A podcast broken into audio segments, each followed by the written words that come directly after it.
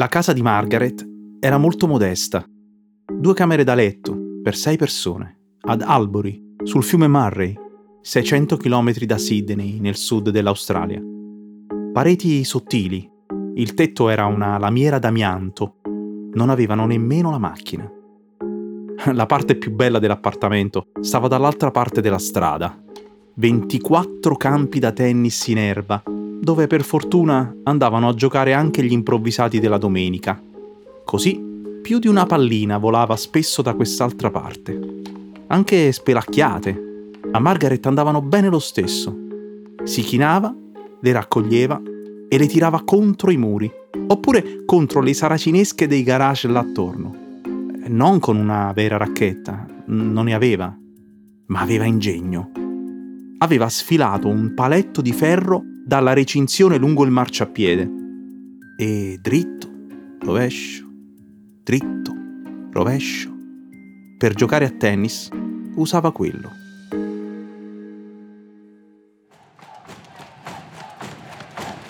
Non esistono pugni e gol, canestri e corse. Non esistono imprese senza le storie delle donne e degli uomini che le hanno realizzate.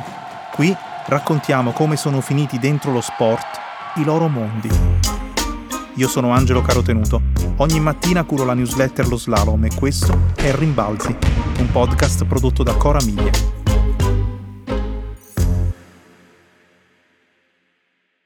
Otto anni aveva. La campionessa dell'epoca da imitare si chiamava Thelma Coyne, una signora che durante la Seconda Guerra Mondiale si era unita alla Croce Rossa come autista.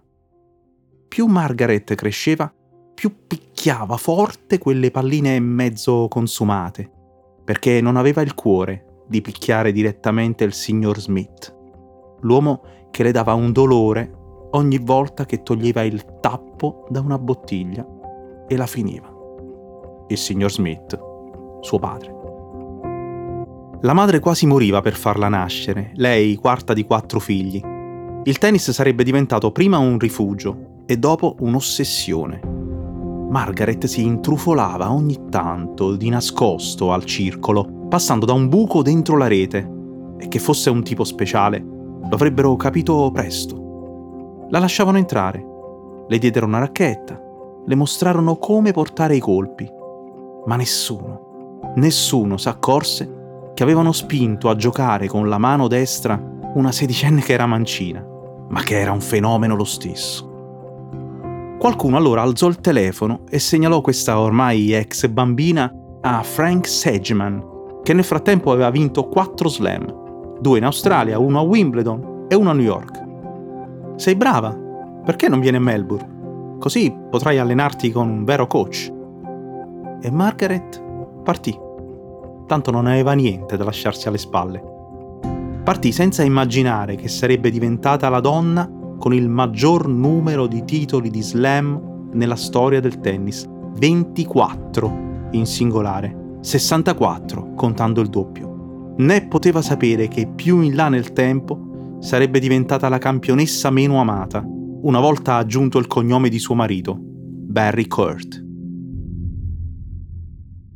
Barry era il figlio del premier dell'Australia occidentale, Sir Charles, fratello del futuro capo del governo Richard, un ex manager della Ford e poi ambasciatore in Giappone. Una famiglia liberale e conservatrice, di origini inglesi, emigrata a Perth quando Barry era un neonato e decisamente distanti sia dalle radici proletarie degli Smith sia dal mondo dello sport. Quando Margaret venne presentata alla sua futura suocera si sentì rispondere: «Oh, che cosa buffa! Hai lo stesso nome di una tennista!» Il matrimonio la allontanò dai campi per un anno, ma quando rientrò finì per giocare le 2 stagioni migliori della sua vita. Perse una finale a Wimbledon che era già incinta. Alla nascita del primo figlio, Daniel, tutti erano convinti che avrebbe finito per lasciare. E si sbagliavano. Tornò perché sentiva di avere qualcosa da dimostrare. Voleva essere la prima madre a eccellere nel tennis. Ci riuscì. Nel 1973 vinse 24 dei 25 tornei a cui prese parte. Solo l'arrivo della seconda figlia, Marika, segnò un distacco più marcato dal suo amatissimo gioco. e nel 1977 si ritirò. Era arrivata da ragazzina prodigio e se ne andava come una innovatrice. Aveva cancellato ogni cedimento al tocco e alla svenevolezza, sollevava pesi in palestra, si allenava con gli uomini, aveva portato la potenza e la fisicità nel tennis femminile molto prima di Serena Williams. Si diceva che avesse braccia 8-9 cm più lunghe rispetto alla media delle donne della sua taglia, e perciò l'avevano soprannominata The R. Aveva solo un rimpianto. Se fossi rimasta mancina, diceva, avrei avuto un servizio migliore. Ma fu dopo, quando smise. Fu dopo che successe tutto il resto. Fu dopo che l'Australia cominciò a vergognarsi di lei, quando avevano già dato il suo nome a uno dei campi in Melbourne Park. Senza più partite e tornei, tornata dentro casa a fare la mamma, Margaret cadde in preda a una depressione. Dovette cercarsi un nuovo rifugio. Lo trovò nelle scritture, anzi, in un versetto della seconda lettera a Timoteo. Dio ci ha dato uno spirito non di timidezza, ma di forza, di amore e di autocontrollo. Nelle sue 3 autobiografie avrebbe raccontato che queste parole furono la svolta. Furono un click, ma scavarono un solco tra lei e il suo vecchio mondo. Non tanto perché si mise a studiare teologia, e nemmeno perché nel 1991 diventò ministro della fede, fondatrice della Margaret Court Ministries Inc., società che aveva il compito di diffondere il Vangelo, di organizzare raduni salvifici. Creò il Victory Life Center, una chiesa pentecostale con tanto di predicatori televisivi. La rottura con il tennis arrivò quando prese posizioni sempre più esplicite contro l'omosessualità, definendo le nozze gay un abominio agli occhi del Signore. Era una sfida esplicita al percorso di inclusione aperto dall'impegno per l'uguaglianza di Billie Jean King e Martina Navratilova, le 2 icone del circuito. Loro si battevano e lei reagiva. Vado nelle scuole, diceva, a parlare ai bambini, a dirgli che si nasce maschi o femmine, e il tennis è troppo spaventato per farmi parlare, teme che io possa fare proseliti. Ci fu allora, tra le giocatrici, chi iniziò a chiedere che venisse rimosso il suo nome, Margaret Smith Court, dall'arena di Melbourne. La sua replica fu drastica. Sono un branco di lesbiche. Eppure King l'aveva difesa. Aveva detto che lo stadio se lo era meritato per quel che aveva fatto in campo. Non glielo poteva togliere nessuno. Le loro strade si sono via via divaricate. King è diventata un'icona culturale, ma colpevole agli occhi di Margaret di un aborto.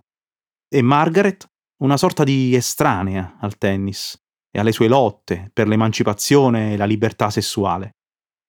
Il club di Kooyong ha rimosso la sua foto dalla galleria delle star mondiali. L'anniversario del suo slam è stato celebrato con non poco imbarazzo. Ora la maggioranza si augura che Serena Williams, prima o poi, riesca a eguagliarla. Le manca un solo titolo. Che Serena, insomma, riesca a sporcarle il record. Il reverendo Margaret, invece, tira dritto e forte, come faceva da bambina, con quel paletto della recinzione, con le palline contro il muro.